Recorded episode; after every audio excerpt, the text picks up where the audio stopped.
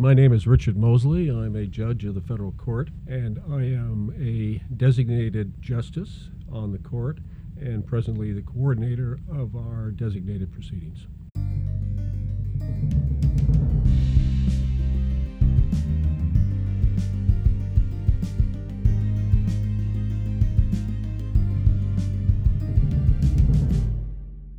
Welcome to a podcast called Intrepid. It's very exciting for us to have an opportunity uh, to talk about national security law and the role of the federal court uh, in this area.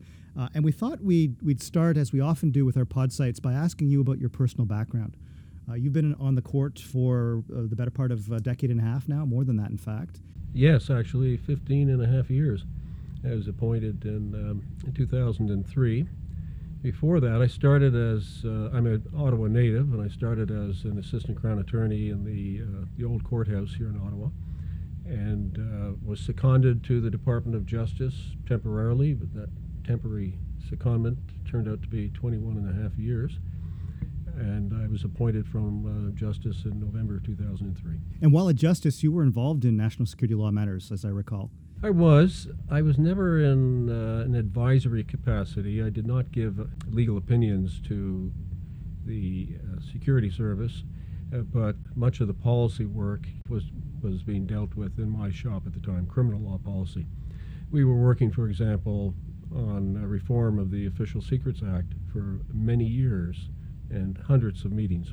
And uh, in um, 2001, in the immediate ap- aftermath of 9 11, I coordinated the legislative response to that uh, incident, uh, which uh, became the, the Anti Terrorism Act of 2001, right. Bill C 36. Right. And that was a major project, as I understand. It was right in the aftermath of 9 11. I believe it was drafted and enacted within four months. It was actually it was uh, tabled within a month. Uh, we put together a team of about 50 uh, lawyers and other professionals and uh, it was fast tracked through a special committee of cabinet on a much different uh, approach than the normal procedure. Hmm. And so since 2003, you've been on the federal courts. And of course, the federal court's got a, a broad jurisdiction. It's not just national security. Um, so before we get to the national security aspect, what other sorts of cases do you would you hear as a federal court judge? It's, it's a statutory court, and uh, most of our jurisdiction is lies in administrative law. Uh, anything to do with the federal government, for example, normally comes to the federal court. We also have a very large jurisdiction in intellectual property, so patents, trademarks, copyright. We are the Admiralty Court for uh, Canada. And then we have a miscellany of various bits and pieces of jurisdiction which Parliament has given to us over the years. Can I? Okay, so this is where I come in as the non-lawyer, uh, generally intimidated by judges, regardless.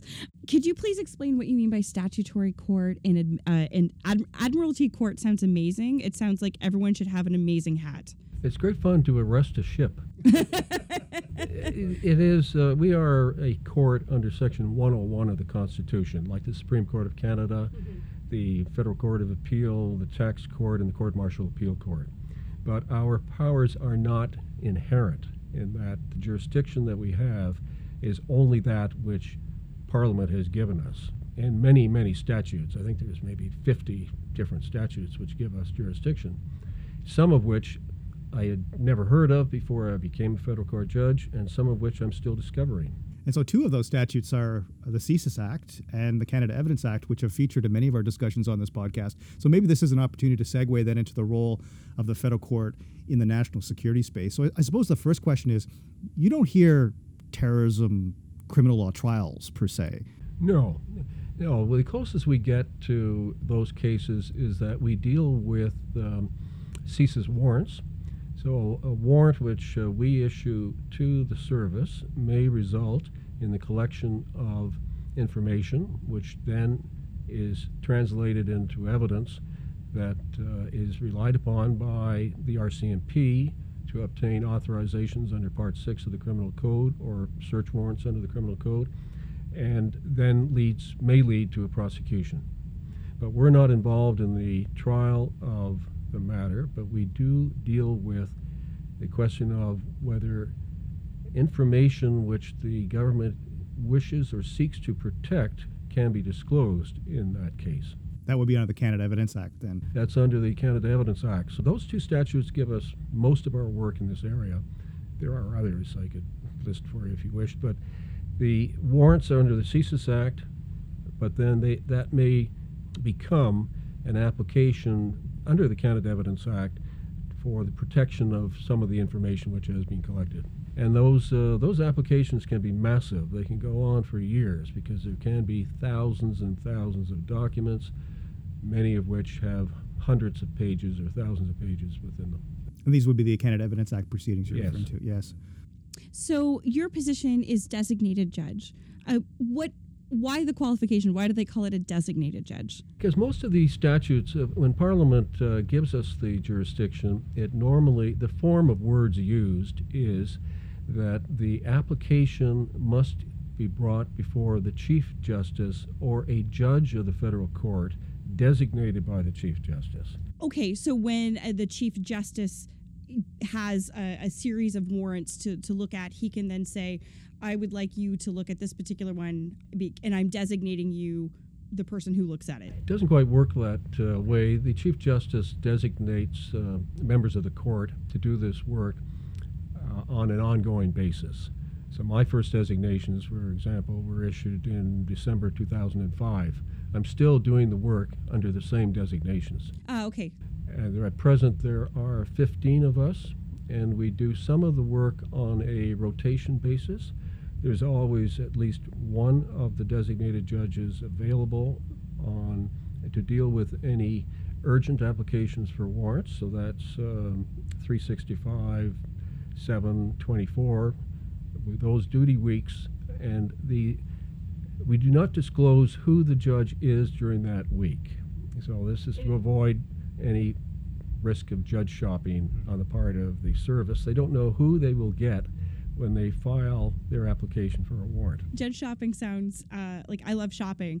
Um, can you maybe explain what that means? Oh, it means perhaps uh, waiting to see which judge will be on duty in any particular week in the hope of getting perhaps a more favorable hearing from that judge. Right. So, okay. So this way, this makes the process just a little bit more honest. A little bit more honest, and um, yes, it does. So uh, um, there are eight, there are 15 judges at present, and they hear these uh, cases in which uh, they're supposed to be designated judges.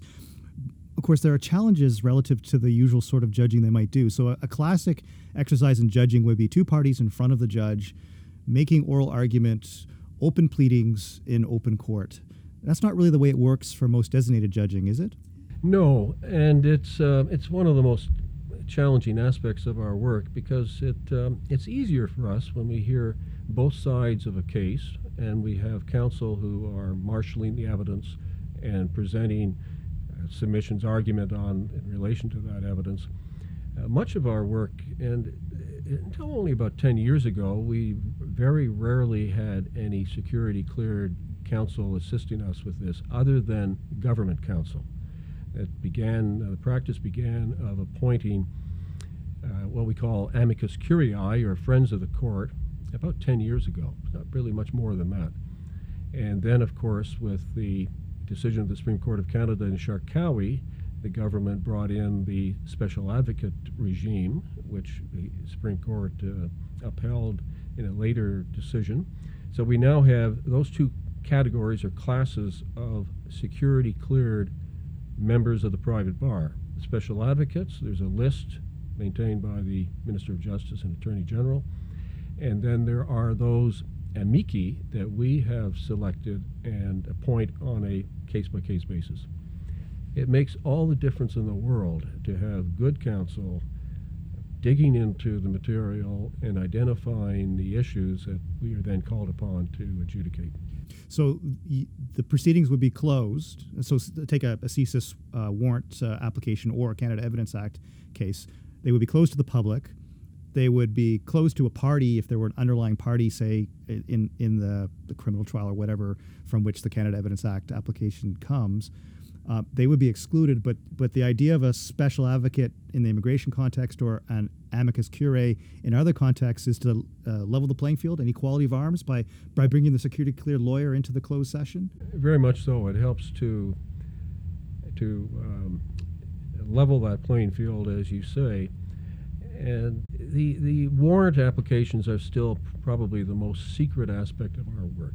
We simply can't. They are completely closed, and we normally do not have an amicus on, appearing in one of in an application. We do bring them in when there is a novel legal point to be considered by the court. This happens from time to time, and we will appoint an amicus or two amici to assist us with uh, the, the particulars of that uh, legal issue. And on occasion, we will sit en banc in the sense that all of the designated judges who are available sit in on the hearing to listen to the evidence and to the submissions. In those cases, there's always just one judge who will actually preside over the application and render the decision. And the idea of the en banc is is to create uh, consistency in what the judges have heard, uh, so that you don't have you can build institutional knowledge. Yes, in fact, we started doing it originally just as a means, as part of our continuing education program. We would um, hold uh, hearings and we would invite technical experts from the service and from other agencies to come in and to explain the technology that was being used to execute the warrants that we were issuing. It was very much uh, started off as uh, as part of a, the uh, educational process, but then we determined that it would be also helpful when we had a tough legal issue or collection of issues to address. So uh, I'm sure it must be very intimidating for the service witnesses and the lawyers from justice or the analysts who have to write the briefings. Or the analysts who are often in the back of the room when this row of judges marches into the room and, uh, and we all have questions to ask. Um, so, an example of that might be if the service, for example, is utilizing a new technology in order to perhaps do surveillance, or perhaps if um, maybe a target of the service is using a new technology that the service is then trying to access in order to get information. Would that be an example of a kind of an en banc hearing? Uh, certainly, the first example that you gave, if the service is adopting a new technology which they wish us to authorize for the execution of the warrants that uh, we issue, and we want to ensure that all of the designated judges receive the same briefing, then yes, we will conduct an en banc for that purpose. Let me um, let me add just when we are doing this, uh, where we have the service coming in to make a presentation with evidence and uh, and uh, submissions from counsel, we generally invite some retired eminent jurists to vet the presentation first, so that this is not used as a means to unduly influence the members of the, the designated judges. So they will they will go they will listen to it and they'll decide and they'll advise us whether they think it is all right. We then invite them to sit in as well during the actual uh, hearing. Oh, this is interesting. So it's not just like showing up for the first time. This is actually vetted to avoid the creation of bias. Exactly. And that raises the issue of judicial independence, which, of course, is uh, a core preoccupation for any judge and for the judicial system. Uh, can you describe the the issues around judicial independence that uh, you would have as a judge in this space, and how judicial independence really works in our legal system? Well, we are we uh, we fiercely protect our judicial independence, which means, in practical terms, that we consider the evidence which is presented to us. We don't allow any outside influences to be brought to bear on how we decide the cases. And based on our knowledge of the law, the application of the law to the facts, we make the decision, even if it's an unpopular decision with one or more parties concerned. And so that's tied to the concept of the rule of law. Absolutely. The rule of law is this concept that's, of course, bandied around quite often from a judge's eye perspective, how do you envisage the rule of law? It's absolutely essential that when we are making these decisions, we are we are expressing the rule of law in our decisions. We are considering what has been presented to us in the form of evidence and submissions, but then we are applying first the statute. The application for a warrant, for example, must fit within the statutory language. It must meet all of the prerequisites and conditions which Parliament have set for the applications for warrants. In addition to that, there is the charter. In, particularly in the case of warrants, we are applying all of the jurisprudence which has been developed since the coming into effect of the charter, particularly in Section 8. So statutory requirements, prerequisites have to be respected, and the charter considerations have to be respected. That's all part of respecting the rule of law. So it wouldn't be the, the job of a judge if the statute hasn't kept pace with time to change that statute through judicial fiat. No, we have no we uh, we are not legislators. We apply the law as it is written. From time to time, uh, such as my in the case of my colleague uh, Justice Noel, uh, he commented in one of his decisions a few years ago that the CSIS Act was um, showing its age. It really hadn't been amended much since it was brought enacted and brought into effect in 1984. But he did not read into the statute that what that which he might have thought should be there. Because it's a statutory court and it and can't do that.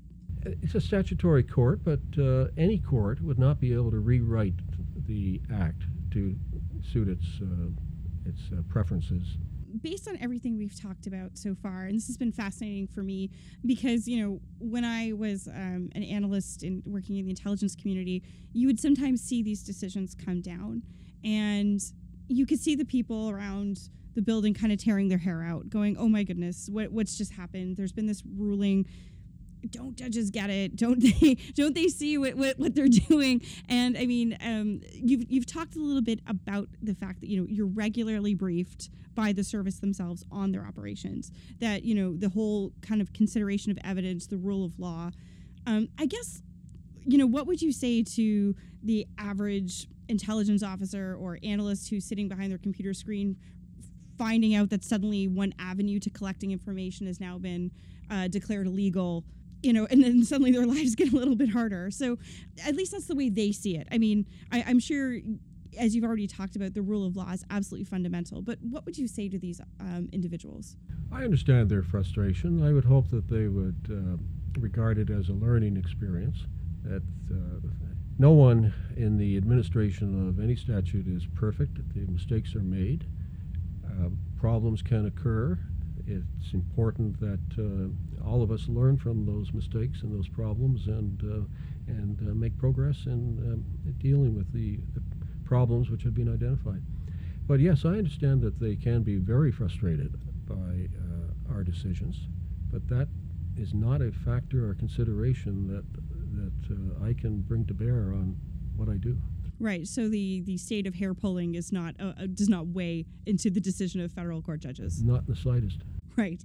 Um, then can I ask maybe like a slightly different question, which is we've often seen um, sometimes former people who've been who've been leading intelligence organizations in Canada talk about the judicialization of national security or the legalization of national security in ways I would say over the past decade that maybe no one had ever thought of in 1984. But I, I think it was it was Dick Fadden who you know the former director Jim Judd Jim Judd, um, and they talked about the fact that you know CSIS when in the 1980s had maybe one or two lawyers, and now it has a floor of them. I, I once saw someone had a, floor mat which said "Come back with a warrant" on there. The, the, the, the, the amount of, of legal discussion that happens now at the service is really really huge. So, I mean, do you have any views on that on, on how? that's changed because you've kind of been there really since this change in I would say the last 15 years has occurred. Well, I think it, it definitely stems uh, largely from uh, what has happened post 9 11. But don't forget that the very first director of the service, Ted Finn, had to resign because of problems that were identified in a warrant that was presented to the court in 86 or 87. So it's not new. That particular warrant had led to an RCMP investigation and the prosecution. And it was in the course of the trial following from that that the council sought to obtain the underlying warrant, which was a CSIS warrant issued by the federal court. The information provided to the court was seriously flawed. And ultimately, that warrant had to be quashed. Mr. Finn resigned. Now, this isn't entirely a new phenomenon. It has become more intense post 9 11 because of a number of cases which have led to investigations by the RCMP with information provided under Section 19 of the CSIS Act by the service to the RCMP, either leads or raw data. The RCMP then have made use of that to obtain criminal code warrants. And one of the great things about Canada is that we all have a right to defend ourselves against criminal charges, and that part of the defending oneself is looking into the background to how the evidence was collected there has been a great deal said, particularly by Professor Forcese. I don't know him. Shrinks into his chair. Some some liberal some liberal arts college somewhere. on the subject of uh, uh, intelligence to evidence, I, I, certainly I understand uh, that it poses major challenges for a service which was set up to collect information and advise the government on threats, and they are now and very much in the business, sometimes, don't forget, the great major- the vast majority of service investigations do not result in criminal proceedings. So we're talking about a fairly narrow uh, segment or slice of that work. Now, there will be occasions when uh, problems do arise in translating the reports that have been uh, filed, uh, particularly when intercepts are destroyed, the raw data isn't there, and there are disputes about what the evidence is. Right, that's that's the Charkaoui two uh, case exactly. went to the Supreme Court. That's exactly right. I mean, I guess I guess the where where CSIS gets frustrated, and it's like, and I'm not pointing fingers, but like you know, for example, on that particular issue, it's like the the idea that you keep evidence forever was kind of anathema because we're not East Germany but then suddenly we have all of a sudden you have to keep evidence forever. That was Mr. Fadden's response to Charkaoui too. Yeah, he gave the speech where he said, "I predict for a few years from now, people will com- be comparing us to the Stasi." Yeah. So of course the conflict there, the tension is the due process implications of having good quality information that allow a person to defend their interests against that uh, privacy issue of the great sucking sound of CSIS uh, retaining this information. And these are the sorts of policy issues that really uh, are uh, the sort of thing that the legislature should be invested in, amongst others. But yeah, you know, I can. Yeah, I understand. Don't forget the uh, the huge concerns about what the RCMP were found to be doing, unbeknownst to virtually anybody. This is in the 1970s. In the 1970s, they were they were collecting for many many years huge amounts of data, in, personal information about Canadians, and that led to the restrictions imposed on the service in the act. And then all of a sudden, some years later, the Supreme Court is telling you, well, you shouldn't have destroyed that information which you collected. I, I can see how that presented a major challenge to the service. I think I think the the, the idea is that you know they want to have that social license. They do, um, and, but you know, and so that's it's a difficult position to be in. But it's a really good example of the problems of operations policy and law that you know you're kind of at the heart at. So these these must be really tough cases because the other thing that's changed since 9/11 is the technological environment, which is, if anything, become more complex than at any time in the past. Um, and so, th- I would assume that the materials that you have to vet and understand for purposes of issuing a warrant are becoming uh, more voluminous and potentially more complex. Uh, I would assume to a certain degree you're ac- operating in sp- splendid isolation, albeit perhaps with the assistance of an amicus. Uh, I also assume that it the documents you're relying on are classified, and probably you're operating in some you know classified uh, building somewhere where you can't necessarily have access to the, all the technology that you might otherwise have to assist your work. Uh, Well, we li- we do uh, operate in a secure. We do do this work in a secure facility, which we fondly call the bunker. Sounds delightful. Uh, well, it, when I started to do it, it was literally a bunker deep underground, and it was a terrible place to work. Foul air. It was a bank vault type door. You get locked inside there and hope that somebody would come and get you. at the Someone remember the day. judge? Remember the judge. Yeah. What if the building started to burn down above it? They all flee and forget the judge.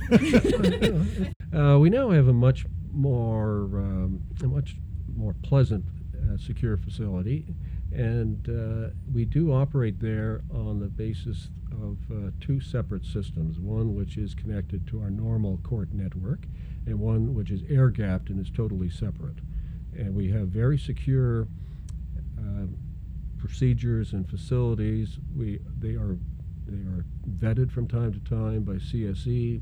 It's one of, as you know, one of their mandates for the government of Canada, and uh, we have to meet those standards. So it's uh, we're very careful about about um, how we deal with the information we receive. Uh, and but we do have reasonably modern technology to help us do this. So I mean, I guess this this kind of gets back to what I was saying earlier. It's like you know, it's not like you're presented with a warrant and then you sit down and make a decision. Like the this involves reading thousands of documents.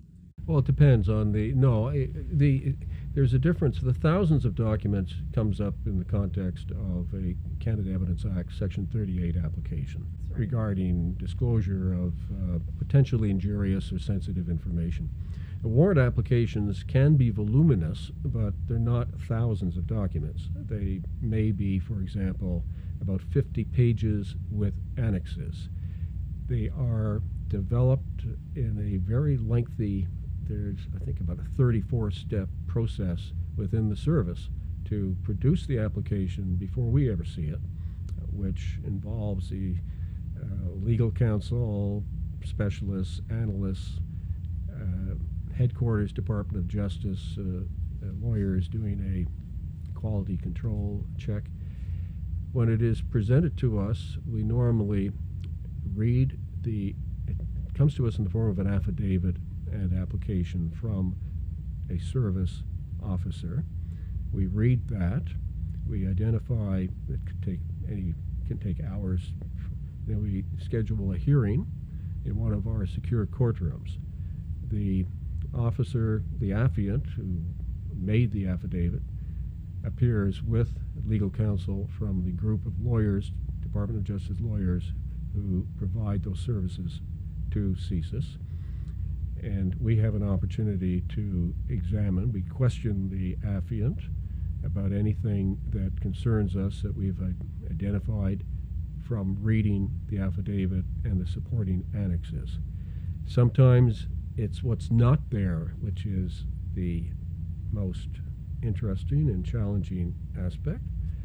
Um, you've probably heard of the expression duty of candor. This is something we take very seriously, and we get. Uh, we've had on a number of occasions in recent years, we've had to publicly state in our decisions that the service has breached the duty of candor.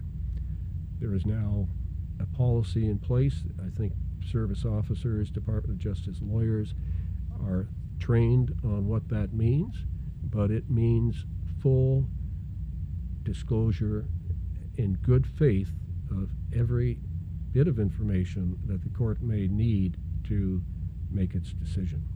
And if it's not there, then we're not happy. Right. I mean, and that's interesting because it actually speaks to the other side. So speaking kind of like with my, you know, former intelligence analyst hat on, but there's a lot of people who think that you know, the Canadian court's just like the U.S. FISA court that it was stamping everything, it just approves everything. But the the process is actually very involved, as you say, like these very like maybe not thousands of pages, but lengthy documents, 34 step process, multiple vettings. Um, having you challenge uh, what's happening and then critiquing for a lack of I don't, I don't want to say honesty but you should say candor um, in terms of like the means and methods being used We've met with the FISA judges and judges from other uh, countries who do work similar. There's no, there's no other country which has exactly the same model that we do. But the FISA uh, judges are the closest in relation to our warrant practice. And uh, I'm not going to criticize their model, but that court sat for most of its uh, existence right in the heart of the U.S. Department of Justice Right. and was supported exclusively by counsel from the Department of Justice. Uh, I think things have changed in recent years uh, there, but here we have from the very outset, the beginning, the very first, the Chief Justice of the day back in 1984 insisted on our independence and that we would not accept the same kind of procedures which were being used in Washington.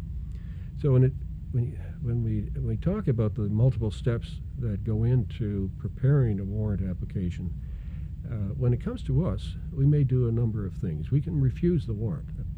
And when I'm talking about a warrant application, this could be a package of warrants, not just one.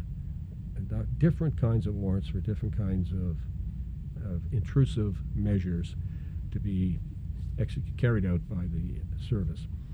We can amend the um, warrant uh, as a result of what we've heard. We can add terms and conditions. We can send it back for, to be redone. We can encourage the uh, service to withdraw that application. Ultimately, we can refuse to grant it. Oh, uh, just one other thing is we can also impose term limits, uh, uh, as I did with the DIPS warrants back in um, 2008. Um, I issued that only the the first set uh, only for um, two or three months, I think, because I wanted to think about it some more, and I wanted to get more argument on the uh, the jurisdiction, the courts, because this was a question very much in. uh, There were different views as to whether we did or did not have the jurisdiction to do it.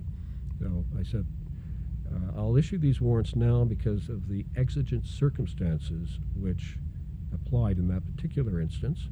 But I want you to come back in three months, and I want a, a, a full. Because that first, that was on a Saturday that I heard that application. I want you to come back with a full record in three months. And I want to consider it some more.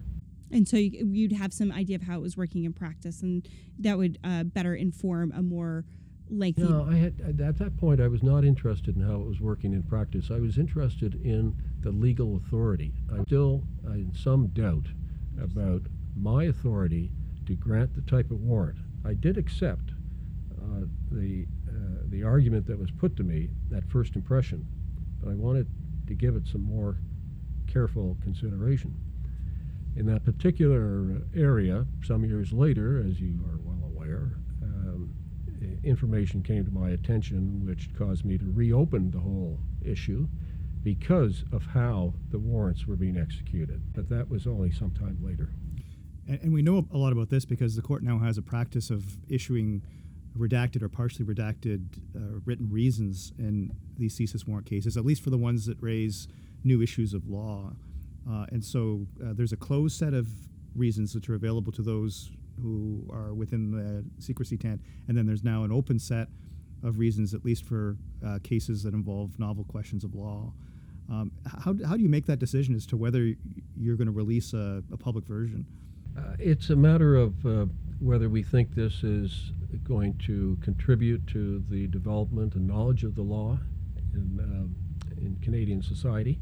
At one time, this was all done completely secretly. There was uh, the, the court gave out no information about its work, and it was only really about 10, 15 years ago that uh, Chief Justice Lutfy uh, started to uh, open the, the gates uh, supported by uh, Justice Noel and uh, others of us who decided, well, you know, the open court principle has got to mean something even in this context. And you can do it. You can release a decision with redactions if where necessary to protect particularly sensitive information, but you can disclose this is how the law is developing so that the bar, the lawyers, but also the general public gets an understanding of what's happening. And also, you know, what is the federal court doing here in Ottawa? I think I think the public has a has a right to know what is going on in these cases, and uh, by issuing even a heavily redacted judgment advances that interest in some respect. Well, uh, just one more question. I'm, I'm not sure how comfortable you are talking about emergency warrants versus regular warrants. Well, they're all the same warrant. You see, in the context of our warrant authority, we are we are empowered to grant warrants, to issue warrants. We might do so on an emergency basis because of exigent, what we call exigent circumstances. Something is going on, like a, the Saturday one. Uh, I learned about that late on a Friday. Uh, came in on the Saturday morning, read the material, conducted the hearing early Saturday afternoon, and uh, issued the warrants either later that day or the Sunday morning. So that can that it's but that is a rare occurrence. Normally, the service has gone through a great deal of work in advance in order to identify its targets. That works its way up to the highest levels of the service, and they decide, yes, we need warrants.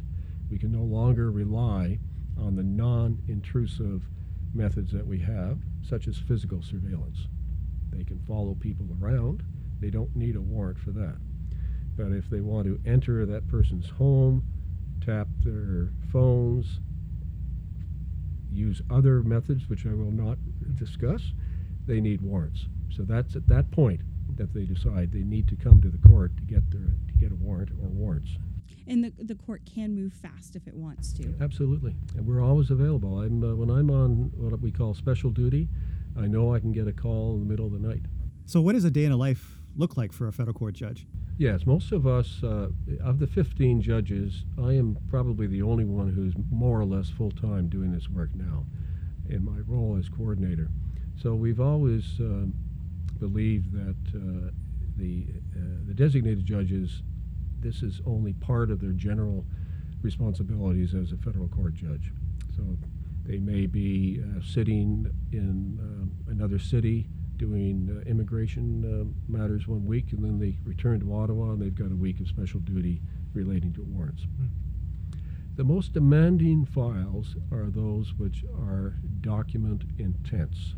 I've spoken of uh, the thousands of documents that uh, can be uh, collected for review by the court in um, cases, uh, the Al Malki, Al Mahdi, and Nureddin matter, for example, I think began with some 23,000 documents. It was winnowed down over the course of many years to roughly 2,000 that I had to adjudicate. That was a Canada Evidence Act disclosure application in the context of a civil action before the Ontario Superior, Superior Court.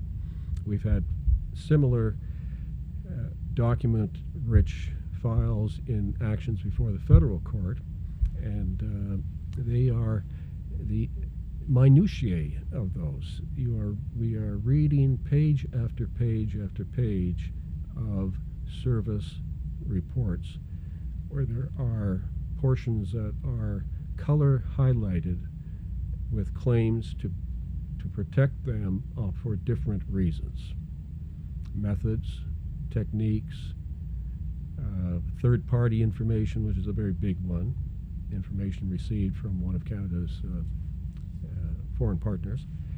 And uh, we have to uh, decide each and every one of those claims. Decide whether, in fact, that information can be disclosed to the party for the purpose of some other lawsuit, in this case, a civil case. Usually, it, in a civil case, it arises in the context of discovery and production of documents which a party is otherwise entitled to for the purposes of the civil action. In a criminal matter, there is the Stinchcombe standard of disclosure. The Crown must disclose all relevant information in its possession. And on occasion, that can be a great deal of information collected by the service. Stinchcombe is like a old friend of the podcast. it is. Maybe one final question, if if you will, uh, and this goes to uh, my interest as a law professor, and I see uh, your clerk, uh, Patrick. Hi, Patrick. Uh, wave at the podcast uh, recorder. he's a former student of mine, of course, and, and now you're a law clerk. so, for students out there, whether law students or prospective law students or prospective law students doing an MA as well at Norman Paterson. uh, JDMA. JDMA. Uh, accepting applications in September. given your uh, career tra- trajectory, which includes working in justice and now a judge, what what uh, what advice might you have for those who want to develop this interest? Well, I think they sh- should certainly take courses at the law school uh, level in public law more generally, constitutional law, but specifically national security law. And I know they are few and far between. I find I actually I, I, found it uh, quite disappointing this last year in reviewing candidates for uh, clerkships with the court how few have actually taken such such courses. I would strongly urge those who might have an interest in this area to um, learn the basics, and uh, and they uh, they could do worse than starting with you. well, and also Michael Nesbitt. Hi, Michael, at University of Calgary, who's now teaching in this area, and Kent Roach, uh, obviously at the University of Toronto. Hey, well, Chris Penny. I should probably give my Chris Penny as well. NPSIA shout NPSIA, out. Yeah. Right. That's great. And then if the for the clerkship program, of course, you have clerks uh, every year, and uh, they're security cleared now, and so they have an opportunity to work in some of these areas. The clerks who work for the designated judges are security cleared. Yes, that generally doesn't present a problem. On occasion, there may be some issues uh, with uh, dual citizenship, for example, but uh, normally that uh, all of our all of our clerks must be Canadian citizens, and with that as the basis it's not difficult to achieve the necessary clearance. Is there anything else that we haven't covered this uh, this afternoon that uh, might be useful for our listeners about uh, your role as a designated judge? Uh, no, but uh, just uh, I'd like to say how much I've appreciated the work that um, you have done in this area. I find it, I follow it, I listen to your podcasts, I read your um, blog posting, and it's very often very informative about uh, developments in the law that we may actually have to rule on. Well, well, thank you very much, and Thanks very much for taking the time today to join us on this podcast. You're very welcome. Cheers.